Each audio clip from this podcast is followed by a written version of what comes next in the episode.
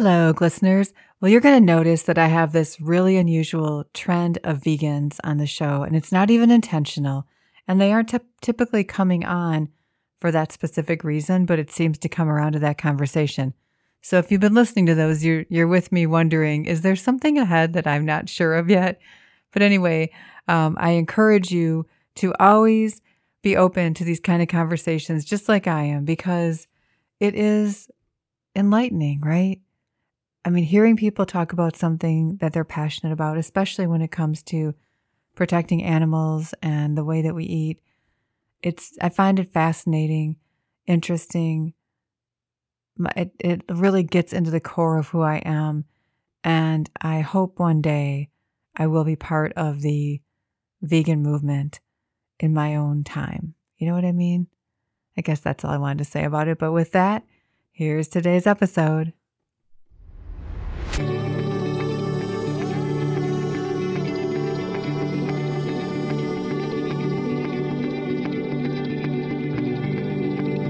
This is Glistening Particles, and I'm Jane, your host.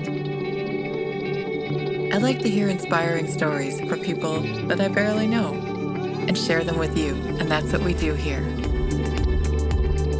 I never know how it's going to go, I never know what they're going to say, but it's always a good story.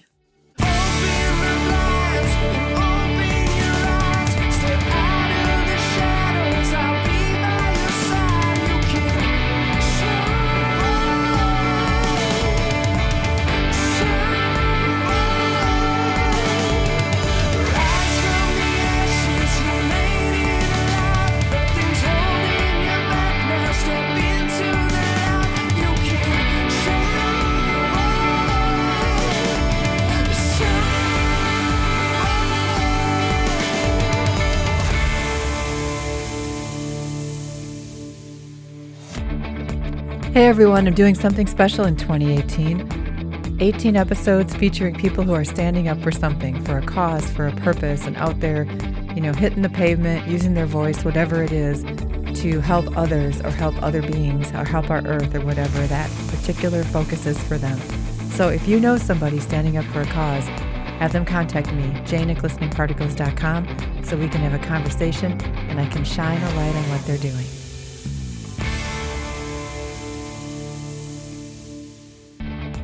Hello, everyone. In today's episode, I'm talking with Clare, and she's got a few things going on. She's a vegan, she's an animal activist, and she's an LGBTQ activist as well.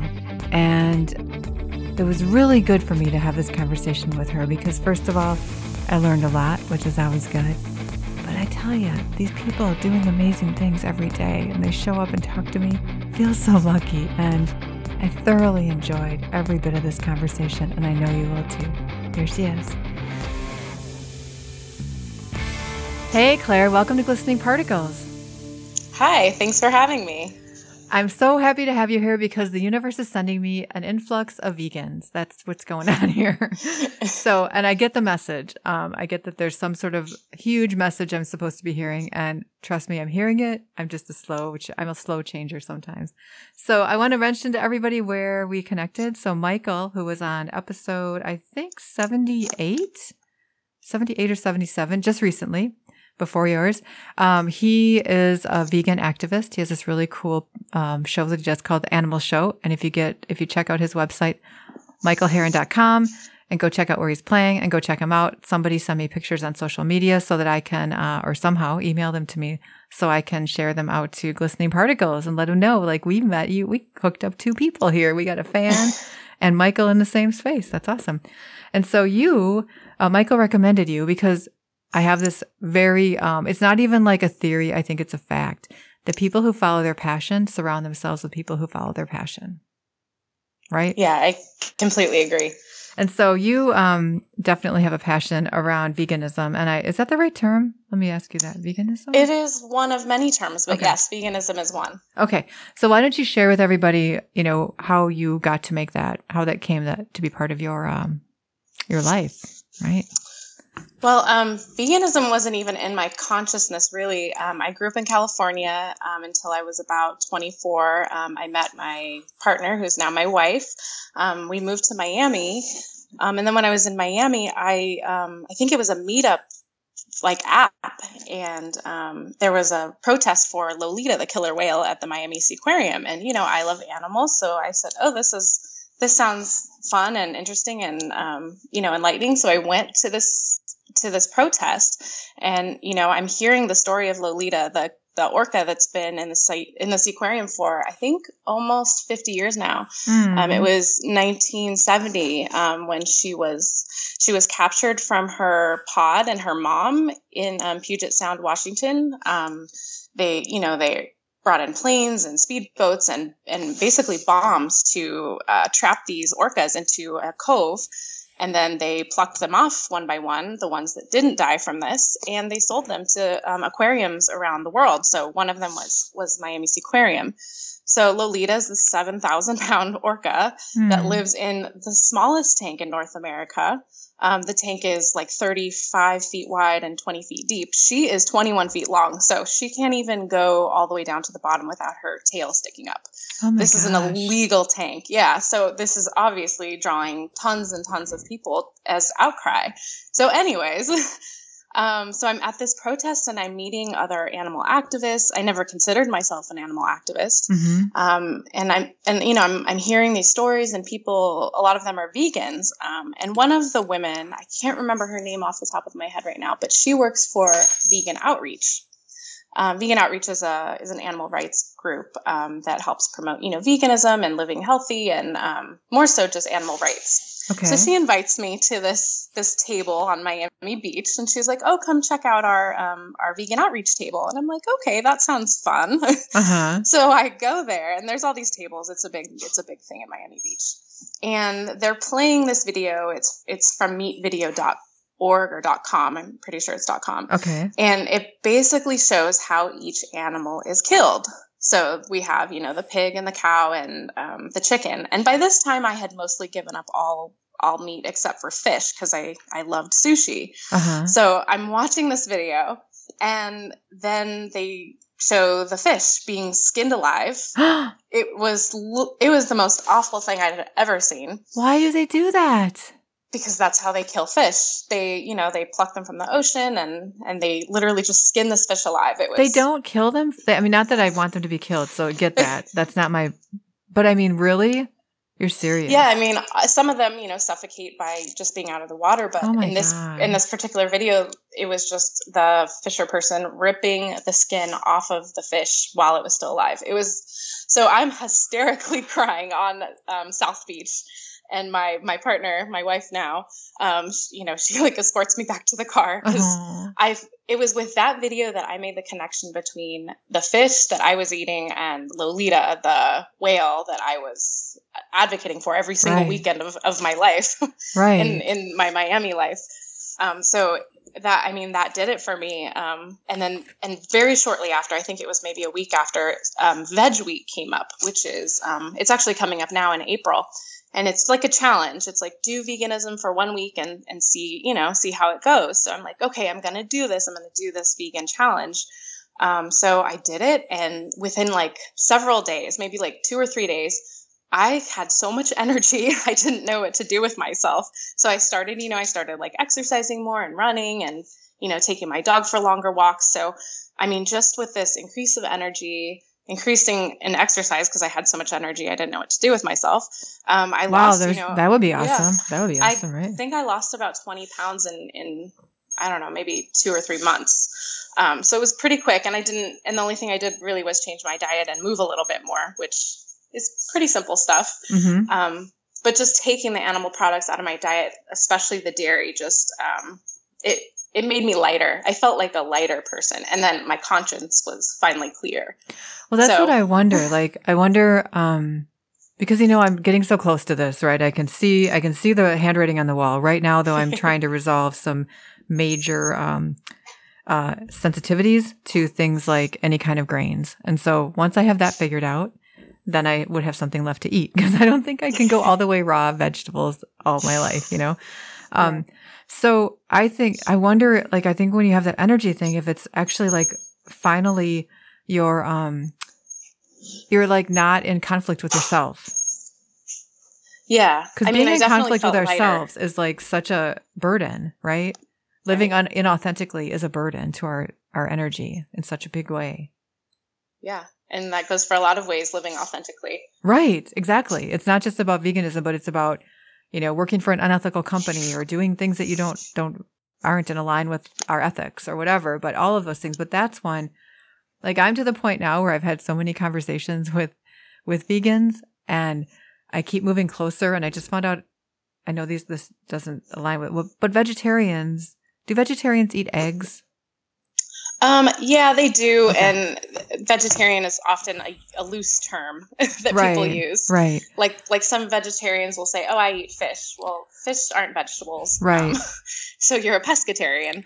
Right. So like I just found out that, you know, I was moving way away from meat to but I would have lots of eggs and found out I'm super sensitive to them. So but my but my point is I think that I'm just in constant conflict with myself until I sort this out. Yeah, and you don't really have to be anymore because there is literally a vegan version for everything.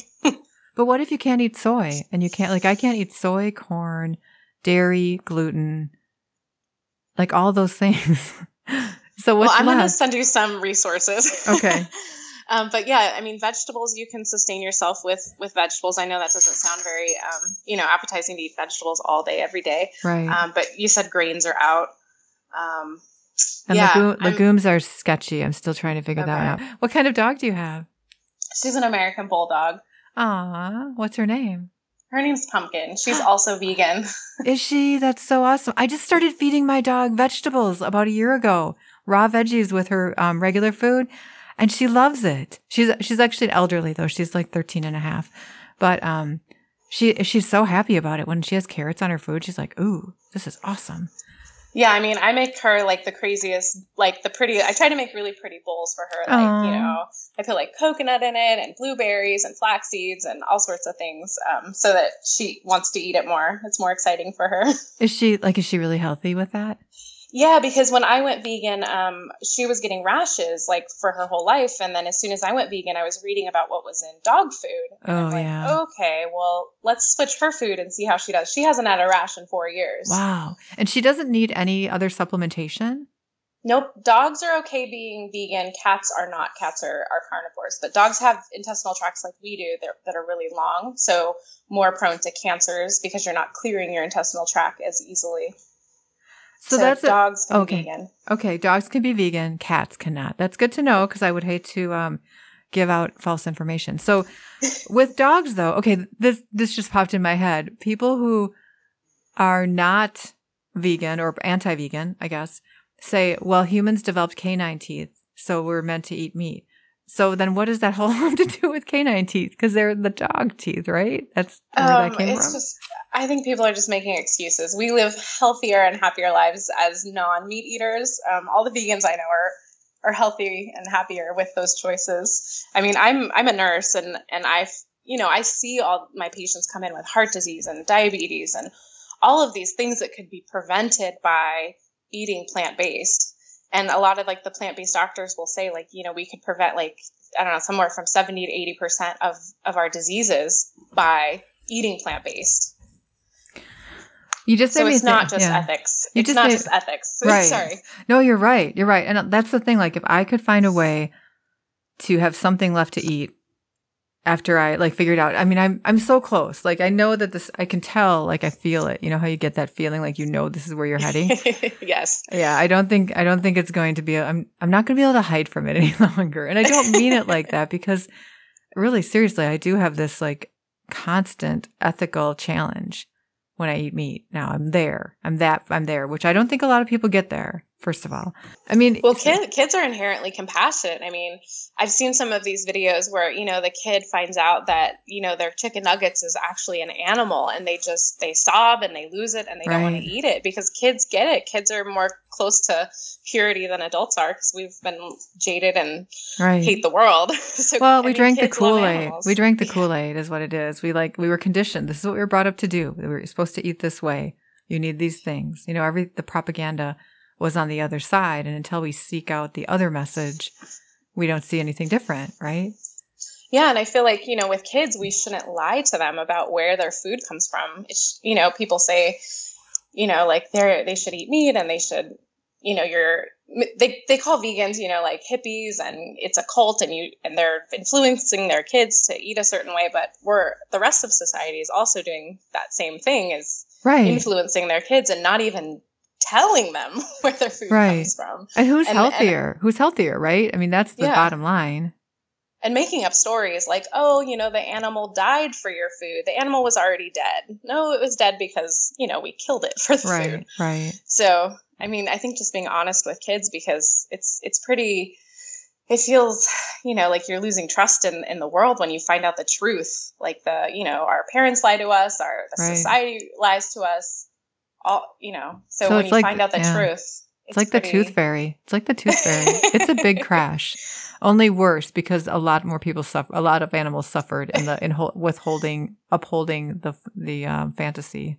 You know, Right, than not getting your quarter under your pillow. right, right. That's what I'll And you know, there's really great children's books. There's a series of books by Ruby Roth, and she has amazing, like it has pictures and it it's it's very kid friendly language about where your food comes from and and how how it is to be a compassionate vegan. So I would recommend those books um, for any kid. Um, so let's see here. Where do we want to go next? How did you how did you end up in the DC area then? Um, well, uh, we were in Miami for three years while my wife was in residency. And then um, when she got her job as an attending, um, we picked the DC area. So um, just for mainly because of the vegan options, the city life, and and being very queer friendly because that's really really important to us. We don't Mhm. want to be in a place where you know where there's a lot of discrimination. I mean, there's Right. discrimination everywhere, but DC is extremely progressive and extremely um, cultured and diverse. So that's that's a big big thing for us is to have diversity in our lives. Right. So we ended up in DC and. Um, you know, I, I'm a nurse, so I can work anywhere, which is the best thing about nursing. Yeah. so you know she got a job first and then i kind of got the house together and then got a job too. And and now i work at an amazing hospital um, where i work in the emergency department and i'm also their new lgbtq um, resource nurse. So it's a new position for me it's a new position for the institution and um, i'm kind of you know making up as i go along because there's no clinical position like this out there uh huh. I love that. yeah I love so- that. it's That's incredible.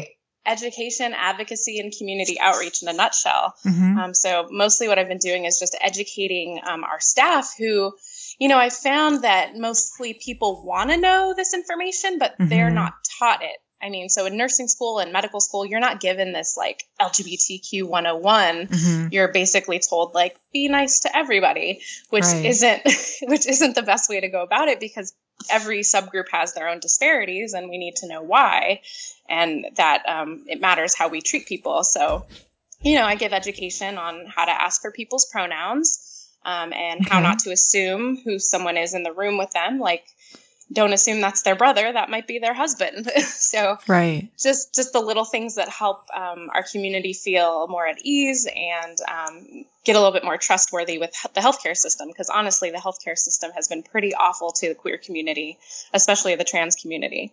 So i'm kind of trying to build that back up. Well, I feel really lucky to say that I have some of that experience in my own extended family to help educate me because I know that I needed that. You know what I mean? And it's not Mhm. it's not at all from a uh, acceptance or you know like discrimination perspective at all. It's more from a understanding the pronouns. You know, I needed an education on that, and I was really glad to have it. And even now, I trip up, and every time I apologize, I'm like, "Oh, sorry." I'm trying to get better at it, but it's like, yeah and i think just people trying and you know it's okay to, to mess up if you use the wrong pronoun or but it just you know apologize and move on mhm. Um, just showing that you were trying and that you care is, is a huge step because honestly most people um, not most but a lot of people you know are are intentionally rude and intentionally awful which right, isn't i guess it's surprising and isn't surprising all at the same time but in Right. healthcare you would think that people would be more sensitive. And compassionate. um, you would think. Yeah, but you know there's a lot of like cultural biases and right. and, and religious biases and just how you grew up. So it's a lot of retraining and and fixing things systemically. Yeah, I mean, I'm really positive.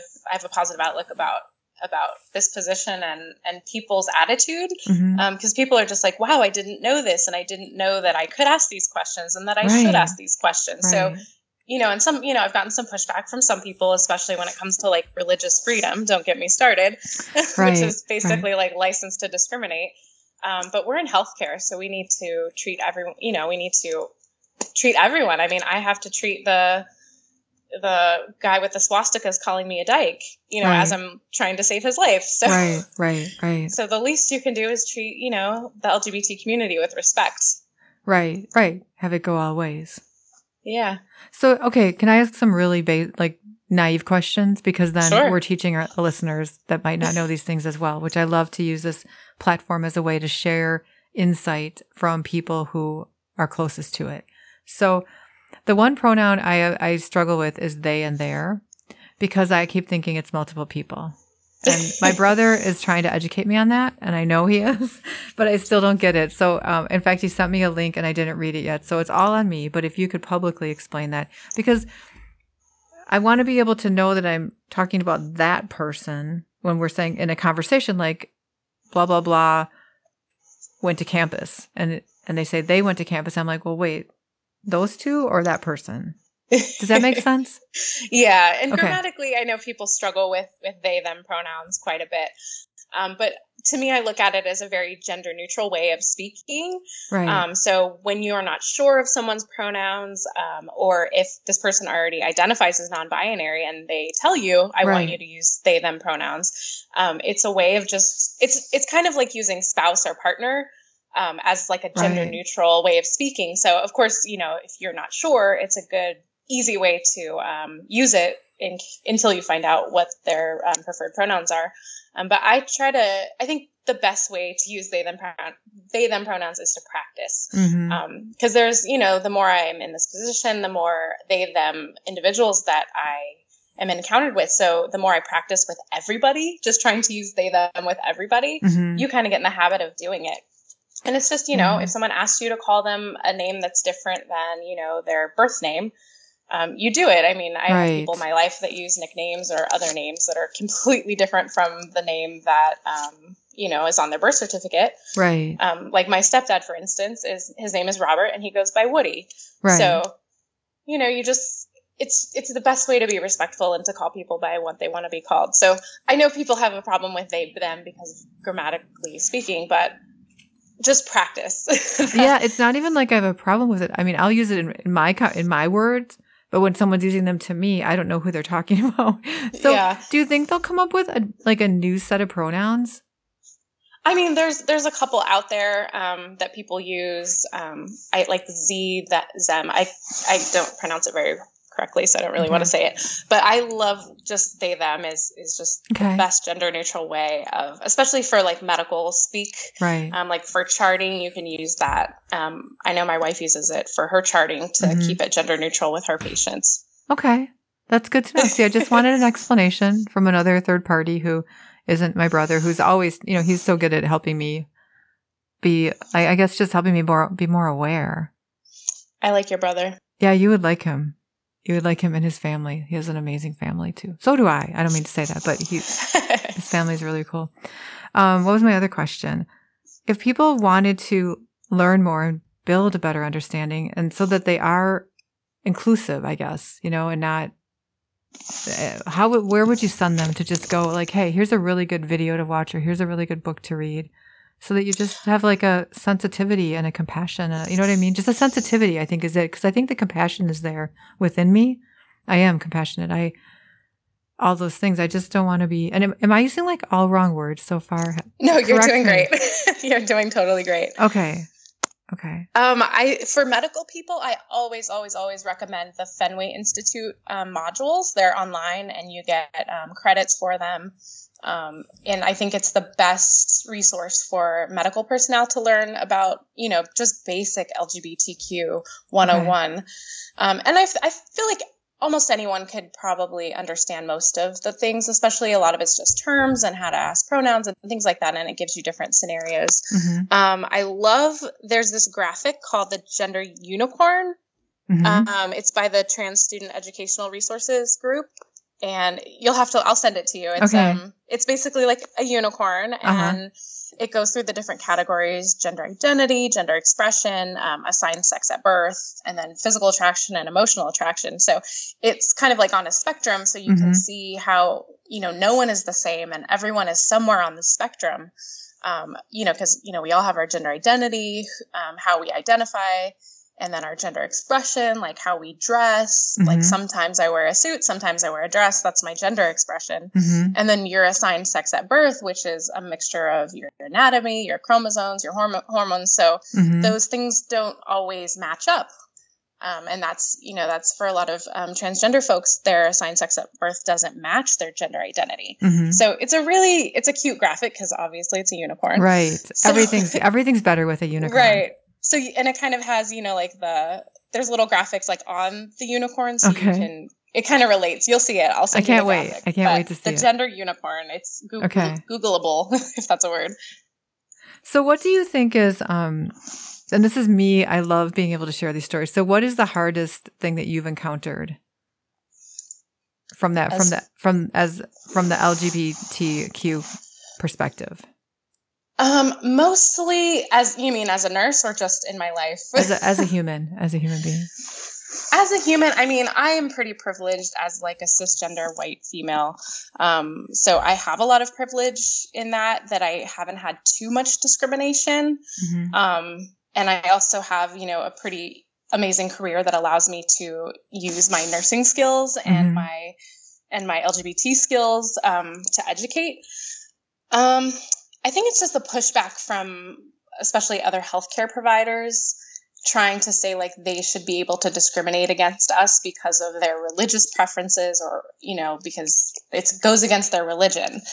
Um, so that's been that's been kind of a big pushback. And then also from other providers just saying like you know i don't need to know this because i treat everyone with respect and i you know i treat everyone the same. Mm-hmm. so just like kind of putting a wall up but I know, you know, as as my wife is a very androgynous, um, sort of soft butch um, lesbian, mm-hmm. she gets misgendered a lot. Um, she's a person of color. She's Filipina, mm-hmm. so she does get a lot more um, discriminatory things than I do. Like the, I don't even. It probably doesn't even have to do with being gay, but we were walking the dog, and and some guy made some comment about, "Oh, are you going to eat that dog?" You know, because she's Asian, so. It was wow. just it was wow. And yeah, and this is you know 2018 or maybe 2017. I just I just said that the other day about something. I'm like, it's 2018. People are still right. saying this. Like that's exactly what I mean. Yeah. And wow. I feel like people have been very emboldened by this new horrific presidency, right. um, where they feel like they can say whatever they want. So like, you know, I was in a patient's room the other day and and there was there was something on the news or on TV about there was like a same-sex kiss or something to that mm-hmm. effect. And the patient says, "Oh, like why do I have to watch that? You know, why do I have to watch that all day?" And I'm like, "Because I have to watch heterosexuals kiss on TV every single day. Like you think you can right. deal with this one kiss to right. normalize like our lives." Right. So, it's kind of just bits and pieces that I hear like throughout my day and and as a nurse like people feel that they can ask you the most personal of questions. Right. So i do get a lot of personal questions from patients um, which most of them most of the time i'm very happy answering them. Like you know they'll ask about my ring and they'll ask of course they'll assume oh do you have a husband? Right so then right. i have to correct that and and like it could go either way honestly. Right so sometimes, you know, I'll get the, oh, you know, my son is gay or my best friend is gay. And then sometimes you're like, well, you know, the Bible says. So, yeah. so it could go either way. And I just try to take everything with a grain of salt, even though I'll probably go on Facebook and vent about it. right. That's true. Hopefully not me. T- try, I mean, tell me if I've said something completely. I promise I will. Okay because I don't. Yeah, I'm not just, always self aware. I really try to be because I talk to so many different people. I really I feel like my brain has like expanded its awareness, but there are times when it's not. Yeah, no worries. I'll tell yeah. you. okay, good, good. So, what do you think is the best part? I mean, just the community. Mm-hmm. I love my community so much. We're mm-hmm. such a diverse, colorful group. And there's so much freedom in the LGBT community, especially like if you go to Pride. Um, mm-hmm. Actually, this last in 2017, my wife and I got married, and mm-hmm. the whole theme of our wedding was Pride. Mm-hmm. We had um, a very rainbow-tastic wedding, um, and then our reception was at the DC Pride Parade.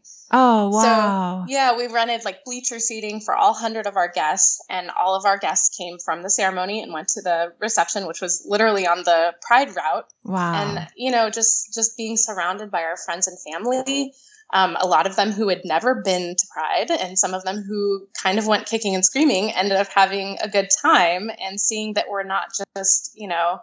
I don't even know what people's perceptions are. You know, often on the news you'll see like the draggiest of drag queens and right. people in assless chaps so people think that's that's the whole thing of pride which of course there's those things too and and you know sexual freedom and sexual expression is all part of our community so right. there's so much variety to um to the parade there's you know there's parents holding signs like i love my gay my gay kids so right. it's just a wonderful like if you've never been to a pride parade do yourself a favor put on some rainbows and go to a pride parade. I will. I'll go with my brother. He he and his so children fun. have gone the last, and his wife and children have gone the last I don't know three four years in Madison, and I'm like, why don't you tell me when it's coming? I want to go. so I'm sure I'll this will happen this year. You have to go. Yeah, I totally want to. I mean, I I don't know. I just don't understand. I don't like my goal. My if I could have my dream, like if someone said, "What would you if you had one wish? What would it be?" it would be that everybody realizes we are all equal in our value and special in our differences. I like that. yep. We all yeah, matter. So I mean, yeah. our community is is such a fun community um, when I moved to Miami, actually, is when I got the most exposure to the queer community because growing up in California, you know, you think California is very progressive, which it is, but I was living in quite a bubble there. Mm-hmm. So when I moved to Miami, which is very, you know, a lot of grassroots activism because mm-hmm. they don't have, you know, as many rights and, and um, as, as many laws that are protecting as California does. So I really got to put my boots on the ground and, and get signatures and and asked for petitions to you know get marriage equality in Florida, which ended up happening while we lived there, and and getting um, some rights for the trans community. And there's a lot of activism that still needs to be done, but Miami, um, that activist group in Miami has has really really inspired me mm. to to basically do what I'm doing.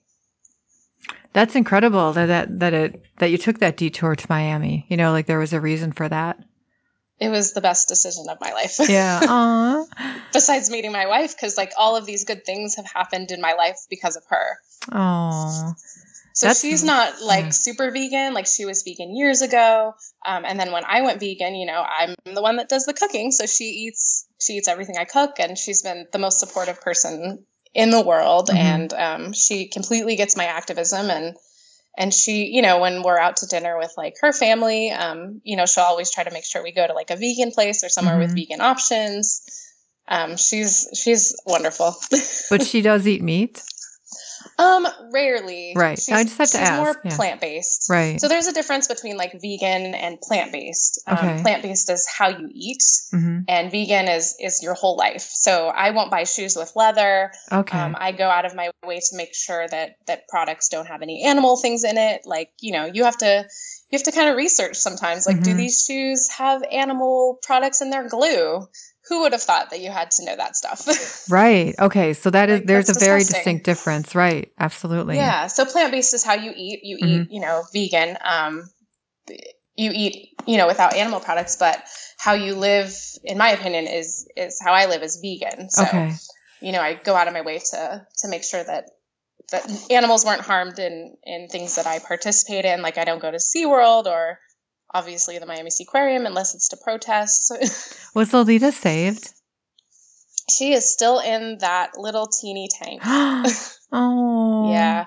And you know, the thing is with Lolita is um, the Orca Network, um, fabulous group of activists. They have a, a sea pen all set up for her in her native waters of Washington State where she would have around the clock veterinary service and I think it's like 200 times the size of her tank. So she would be able to live in her natural waters mm-hmm. and get care, but the Miami Seaquarium refuses to let her go, even though PETA's offered them like a million dollars or more. Um, they just wow. she makes them so much money that, and I think they're just so hard headed at this point. Even their even their like uh, I don't know what he is the curator of mm-hmm. of that of the Miami Seaquarium. He has a bigger house than what her tank is. Wow, that makes me like literally. I feel like I'm going to cry right now you know? Yeah. I mean, if you ever get a chance to watch uh, Lolita, Slave to Entertainment, it's on YouTube. Okay. And that, that kind of tells her story. Well, then I will be crying. We, I mean, it just talks about, you know, it's the same tank as she was captured in in the 70s. It's falling apart. Right. I mean, people that go there, the activists that, you know, we stand outside the Miami Seaquarium and we have our signs and we try to get people not to go in. And by the end of our day, like our accomplishment is how many cars did we turn away? Um, so, you know, we're giving people flyers, and some people come out after having gone in and they're like, that place was falling apart, and I can't believe how small her tank is. Right so it's kind of i kind of like to hear those stories of people actually going in and then being like oh wow now i get it. Right. I'm never coming back and i understand captivity a little bit better now. I mean because there's been a ton of publicity about this right? This isn't just like a, a small quiet activism uh, or you know activist event. This has been worldwide people know about yeah this? people have um, protests in other countries for her um, at the other locations where Palace Entertainment owns other theme parks. Um, mm-hmm. Um, and even, I mean, there's there's protests done in like France and other countries um, that that are for her, and there's there's celebrities that have spoken out against this. So it's wow. it's worldwide. Everybody knows about it. Um, so it's hmm. it's really just the Miami Seaquarium I mean, this isn't just them; it's SeaWorld, it's it's other right. circuses, it's it's captivity, right? And they make more money showing off these animals and having them do things that they're not supposed to be doing. I mean, I they know. starve the whales and dolphins so that they will perform during the show. Wow. So they go into these shows hungry, and then they're like, "Okay, you'll do the tricks, and then you'll get the fish." Right. It's so sad. I mean, it's even like I haven't. I'm not really able to go to the zoo that often because I can. I almost have to put on like that filter. You know, if I do go, and I try not to. I don't go anymore because my kids are grown. But I used to take them, and I would go, and I'd be like, "It's so cool seeing the animals, but it's so gross." You know what I mean? Yeah. It's so gross and and like wrong to have these animals pulled out of their lives to do this for us. Yeah, and a lot of it's in the name of like conservation, which I think a lot of places, or at least some places, started out with a good intention. Like SeaWorld started out with a good intention to mm-hmm. rescue and rehab and release animals. Mm-hmm. Um, but now, you know, they make so much money just keeping them there right. that they're doing that instead. Well, or sanctuaries, so sanctuaries that are saving, you know, protecting animals that were harmed. I get that. You know, like oh, where sanctuaries are amazing. Right. Like where Michael went and stayed mm-hmm. and all mm-hmm. that. That all makes sense to me. But when it's for these other purposes, when it's specifically set up and pulling animals out of the wild, that's different. Yeah, for, just for the sheer sake of exploitation. Right, right. Oh, wow, that's a tough one. Like, I mean, I'm like feeling the sadness of Lolita right now. I'm trying to figure out how do I transition this into something different. Let's see here. Um, there was another question at the tip of my tongue. Um, um, um, um, what was it? Yeah. Miami. I'm going back here. Hopefully, I can edit this out. Mo, uh, Miami, Lolita. Uh, unless, well, I'll give you a second if there's something specific you wanted to bring up, and don't worry, I'll edit out this little awkward transition. That's um, okay. Normally, I don't. I think I just got attached to her. I kind of energi- energetically get attached to things, so I think I'm there right now, and I have to cut that because it's hard to see her. So sad. I mean, I think about if anybody did that to a human, you know? Right. And there's so actually this wrong. really awesome video. I think it's savelolita.org or something something in that realm. Um, there's a video, it's like a 4-minute video of this little girl being it's like a like a cartoon, so it's not too horrible mm-hmm. to watch. Mm-hmm. Um, so it's this little girl and she's kidnapped from her house and then she's put into you know like a captive thing where people mm-hmm. can watch her. I can't remember the details of it, but it and then it kind of transforms the little girl and it's Lolita. Mm-hmm. And that's her exact story when she was taken from her mom at like 4 years old. Right. Her mom is still alive. Her mom is like 80 something. Wow. And she's still in those waters. So Lolita could honestly be put back with her mom in her pod. Wow. Um, so, you know, and the Seaquarium tries to say, you know, she won't survive, and and the whale from Free Willy didn't survive. Mm-hmm. Um, the whale from Free Willy was in like a tank in Mexico and was was diagnosed with like pneumonia or something, mm-hmm. and only had a month to live. And so they ended up freeing this whale, the whale from Free Willy, um, and this whale lived about three years in the wild. And people say, "Oh, well, this didn't work. This mm-hmm. whale died." But I would rather live three years free than another right. month or two in this crappy tank. Right, exactly. Yeah. And there's actually lots of proven um, cases of, of dolphins being rehabbed and released back in the wild, and they're they're doing just fine. See, it's just not right. Why do people not do the right thing? I was on a plane coming back uh, from Texas last week with a very nice gentleman who works for a company that makes medical tools for doing surgeries and the, the tools are specifically around doing surgeries on um, soldiers who have been injured in battle and have like you know their legs are blown up you know shrapnel lots of like messy injuries. And he was he goes around the country and helps the doctors learn how to um, use the tools. And i don't know exactly what they are but so this is in your field right? It's in the medical field. Mm-hmm. they go to they do the they do the um, injuries to animals and yeah. then they repair them so that the doctors can learn how to use the tools in practice versus first time using it on an actual victim, you know, a person who's gone through it. I shouldn't say victim because the animals are a victim in this case as well. Um, and it was really hard for me to talk to him at first because when he started telling me that, I'm like, I, like I started feeling like kind of sick for these animals. And then, um, I was under, he said he was with one person he was training and they like were just like basically bawling watching it happen. And I said, I was thinking he meant that they injured the animals without. I'm like, you you do put them under right before you inflict the injuries. Like, well, yes, yes, yes. I'm like, but he said, he's like, we put them all back together, so they're fine. I'm like, you know, they're actually not fine. They're actually not fine. Okay, they're caged, they're trapped, they're they were wounded, they reco- they had to go through recovery. Like they're not fine. Like imagine you, did you want, you know, like I'm like thinking, do you want to volunteer your leg to be put under and then blown up and then re-put back together? Probably not because there's a long-term. Uh, so how do you, how do you sort that out when you're like yes. as a vegan? Okay. So as a vegan and vegan is no animals were harmed in the creation of this product. How does that sort out? Like, what are you doing? How do you, like, I liked him. He was a really nice man and we actually had a great conversation, but I had to sort of like set that aside, you know, because I, just like I don't want to be judged about something I'm like, uh, my beliefs, for example, my religious beliefs. I don't want to be judged and dis, you know, disregarded as a whole because of my religious beliefs, which are kind of obscure and hard to describe. But anyway, um, I don't want to also, I don't want to do that to other people. I don't want to think, well, because you do that, I'm not going to like, I'm going to disregard you as a whole person, you know? So how, so I did talk with him and actually he's really a nice man. He had a lot of great qualities, but okay, I'll let you answer.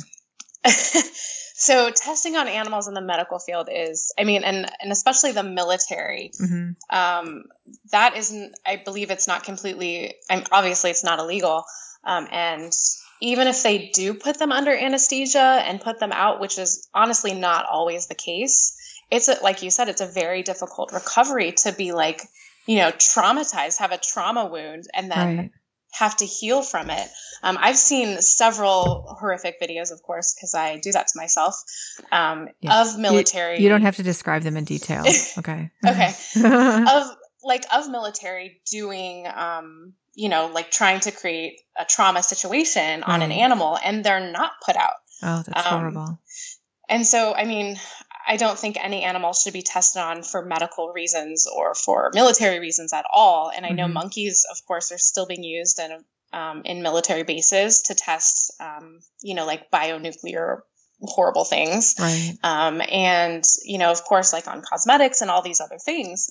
Um, the Physicians for Responsible Medicine, they are an amazing, amazing group in the DC area that have actually gotten a lot of um, like teaching schools, medical schools, to stop using animals as a teaching um, device mm-hmm. because honestly, it's archaic and animals don't have the same anatomy as we do. Mm-hmm. And especially for like medications and things like rats, um, which is like the old classic method to test medications, right. it, it doesn't really translate over um, in humans. Whoever and thought we- that that did? like, whoever thought that? I don't get it. Like, what, what, data proves that that's a realistic test bed, you know? You know, it's so old. It's such an old thing. And we have so many better methods now. We are so advanced um, mm-hmm. that we can use like actual, you know, DNA and things for humans to test medications mm-hmm. and, and test these things that we don't need to test on animals. Um, and so it's been a really slow go trying to get the medical community and the scientific community to move away from that. Um, so, uh, Physicians for Responsible Medicine has done a tremendous amount of work to to decrease that. Um, so I give them huge, huge props, mm-hmm. and we have a long way to go as far as that goes. But obviously, I don't condone any testing. Even you know, people have argued with me like, you know, my mom has cancer, and and I would want you know that medication to be tested on animals and i don't care um, but i mean i wouldn't like if i needed a heart valve i would not accept like a like a bovine like a cow valve or a pig mm-hmm. valve in my body because mm-hmm. um, you know i don't think that one life um, is over another mm-hmm. just because you know they don't speak our language or whatnot so that's that's kind of the whole umbrella term of vegan is is you wouldn't you wouldn't do anything to harm another animal as mm-hmm. best as you can. Mm-hmm. Obviously, like there's like animal products in, in like car tires and bike tires. Um, so you can't you can't live a completely 100 percent vegan life. Right. It's almost impossible um, unless you just manufacture is. everything yourself. right. Unless you live on like some co-op farm and, and you make your own clothes. Um, right. But even that, that's a whole nother thing with, with, um, with clothing and labor and things like that. But, um, yeah, I think we can only do the best that we can do with what we have. And, you know, with more and more vegan options, we can, you know, even cost wise, we can eat more more vegan mm-hmm. than than not. And I know fruits and vegetables are not subsidized by the government as meat and dairy is, so it's more expensive to eat healthier. Um, but I do tell people, you know, like you're going to be paying for it later on with your medical bills and your your medications that you're taking for your heart disease and your diabetes and and taking time off of work. Like those things are very, very, very costly. So you you may be paying a little bit more for a cucumber instead of you know like a burger, but at least you're not dying of a slow, painful heart disease death. Right, and um, quality um, of life. Quality of Absolutely. life. I mean, that's the biggest thing. Is that's all that's my biggest quest for sure for the last five years is everything that i can continue to fine tune in my own you know organic body machine that i have so that my quality of life is exceptional like I, I don't i don't want to you know decline i don't want to decline i want to just it's not really as much about like how i look or you know the looking youthful it's really about i want to climb that hill and i want to ride my bike that many miles and not have to think about it you know? Right. Yeah, so, and that there's a lot to be said for quality of life and quality of and the what we put in our bodies, um, uh, absolutely 100% impacts that. People 100% pretend it doesn't, but it does. It's a 100%. So I'm going to turn us around to something a little bit lighter. Um, okay. Besides being an amazing nurse and the LGBT um, represent Q representative at your role at your um, hospital and your amazing vegan activism, what do you like to do for fun? What else do you do? That's a good question. Um, so when I'm not working, I guess I'm I'm hiking with my dog and my wife. Mm-hmm. Um, we like to go to shows. We live in DC, so it's pretty easy to get to New York um, within like three hours or so. So we love New York because there's mm. a huge vegan scene there. So there's so much food to be eaten, um, and there's you know Broadway shows. Um, you know we're, we're very outdoorsy people, so we try to to be outside as much as possible. My wife more than me. She's extremely active. Mm-hmm. she's 12 years older, but you'd never know it because she's so she's so active and so healthy. See, she's got it well, she's got it figured out, right? The whole oh, thing. Oh, yeah. Like, yeah. Yeah. I mean, she probably looks younger than me. She's going to definitely look younger than me when we're when we're old and gray. but I mean, just hanging out with my dog is my number one priority in mm. life. Cuz you know, I feel bad that she can't be outside and running around 100% of the day. Right. But she, luckily, she's a big cuddle bug and she just wants to actually just sit on the couch with us and watch shows half the time. right. Right. And I mean, you're giving her a beautiful life. It's different um, if she were trapped in a crate, you know, 24 hours a day. Right. That, that's different than. And I, I kind of think some of the dogs of today, because of all the breeding, would not do as well in the wild. You know. Oh yeah, a lot of them are purebred and right and and have a lot of um, issues because of that. I mean, unfortunately, my dog is purebred too, and now I know better than to get a purebred dog. Right. Um, and I know the process of like, you know, there's puppy mills and all these other things. Um, that there's so many dogs in the shelter that need to be rescued. oh, I know. That I would advocate for. You know, every every um, puppy mill dog that you buy is is one less dog that's going to make it in the shelter. So, so definitely adopt, don't shop. I know. Actually, we did a show with um, a woman who rescues dogs from Bosnia, and then she gets some of you know some of them come over to the U.S. as well. So, and and some other places in Europe. But yeah, there's dogs everywhere. Just you know that want that need homes and need love and all of that. yeah, we actually just went to a cat cafe the other day. A cat Um, cafe. What's that? Yeah. So they're in they're in different cities throughout the country. I'm seeing them more in like the big cities. Like there's one in DC, one in LA, and there's one in um, where is at Baltimore. But basically, you go and um, you have coffee with cats that um, need homes. So you get to meet these cats and um, maybe take it home. Wow. I mean, like they have like it's open. All, like there's cats there all the time available. Yeah, there's usually about Wow. 20 cats at a time in a cat cafe, depending on the size of it. Um, and then, you know, you just get to play with cats and drink your coffee and and a lot of people end up adopting them. Wow, that's so it's really good. And even if like you can't have a cat, it's a nice way to just spend time with the cat and give them love. No. yeah, Yeah. and it's I mean you pay to get in, you pay you like reserve your time slot and so it's not too overwhelming like you can't have too many people in there at once. Um, but yeah, so you get to play with the cats and we actually did cat yoga with them at this Aw. cat cafe, which was awesome. That's so, So- cool. yeah, like the cats just lay on your mat or like kind of climb on you or rub up against you. I I never want to do yoga without an animal involved again. it's kind of spoiled me. I think you're spawning like all these cat cafes across the world, as well as yoga studios, animal in- infused yoga studios. So Yes. I know you see so But- many on Instagram that are doing yoga with their dogs around. Their dogs are stretching with them and climbing around them. I'm like, yeah, it's a whole different world.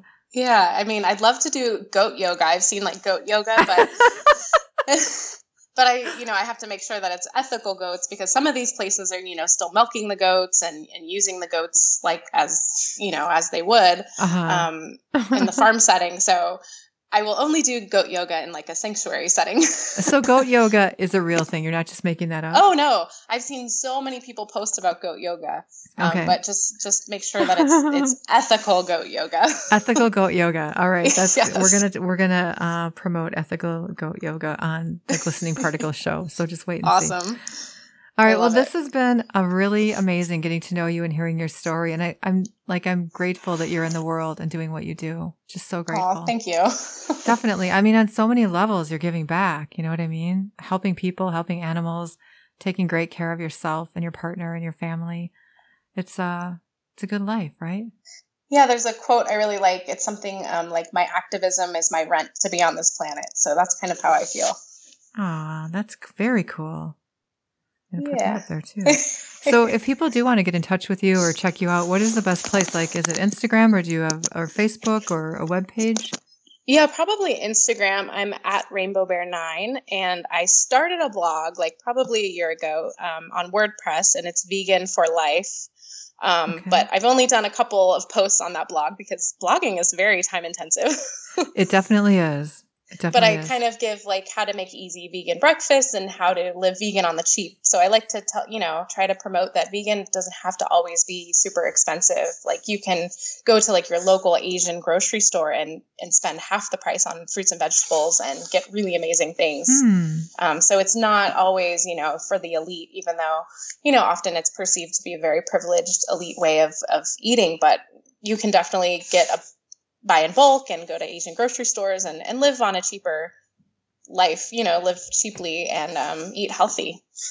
That's great information because I'm going to be looking into some of that. I figure if I can start eating more vegan meals or you know, then I'm moving closer. Plant based meals, I'm moving closer. Right? it's just all steps closer. Did you yes. see me catch myself on that? Did I love it. hey, um, have you heard of Rich Roll? Yes, yes, I okay. have. He has so when you were talking about the on a budget kind of thing, he has a really great um, episode he did specifically. He and his son went to I think three or four different stores and showed how you can get things on a budget to live oh, uh, plant based. Yeah, so he it's it's kind of fun. They go in. Some of the stores won't let them tape, and it's kind of funny. but he comes out and sits in the park with each uh, each of his uh, packages of loot that he gets at each store and talks through it. Oh, that's awesome. We'll have to yeah. check that out. Yeah, yeah. He's a cool guy. So for those of you who don't know, he's a vegan ultra marathoner, ultra athlete, I guess. I don't know exactly which way he calls himself, but um and an activist and all those things. And he's a really, really popular podcast. Yeah, it's a great podcast. I mean, his story is really, really inspiring. It's it is totally. All right. Well, I'm going to let you roll, and I want to thank you for coming on the show and talking with me about all these great things. Awesome. Well, thank you so much for having me. Definitely. And keep in touch, okay? Oh, I definitely will. I'll send you some resources. Sounds good. All right. All right. Bye. Bye. People never disappoint. You know that? Every episode, it just blows me away. And we went a lot of different directions, which is awesome. So here's the thing I would love your advice on. I'm sometimes trying to be so careful about what to say and what words to use and what not to say. Do I say this or do I say that? And it's more than just pronouns, it's more than that. But pronouns are part of it. And in fact, when um, when Clare emailed me back for, with some pictures, she told me what her pronouns were, which was really helpful. I didn't even think to ask it. Ah, but Here's what the thing is like, I love everybody for their uniqueness and their sameness and their differences and their likeness, all of that. But I get tripped up in not knowing which words to use. And I think sometimes that makes it look like I don't feel that way, and I do. So I'd love your advice on that. Shoot me some messages. Tell me what I can do to do it right, yet be real. Thanks for listening, everyone. See you next time. Are you following your passion, inspiring people, and willing to share your story? Then find me, because that's what I do. And remember, keep up with all the news by visiting glisteningparticles.com and signing up for the newsletter where you'll get the inside scoop on where I'll be wandering next, some guest updates, and the latest random acquaintance story. For up to the moment shenanigans, follow the show on Facebook, Instagram, and Twitter and if you see me post from down the road at your local diner, be sure to drop everything and come say hi, because I love to meet the listeners. Until next time, keep shining.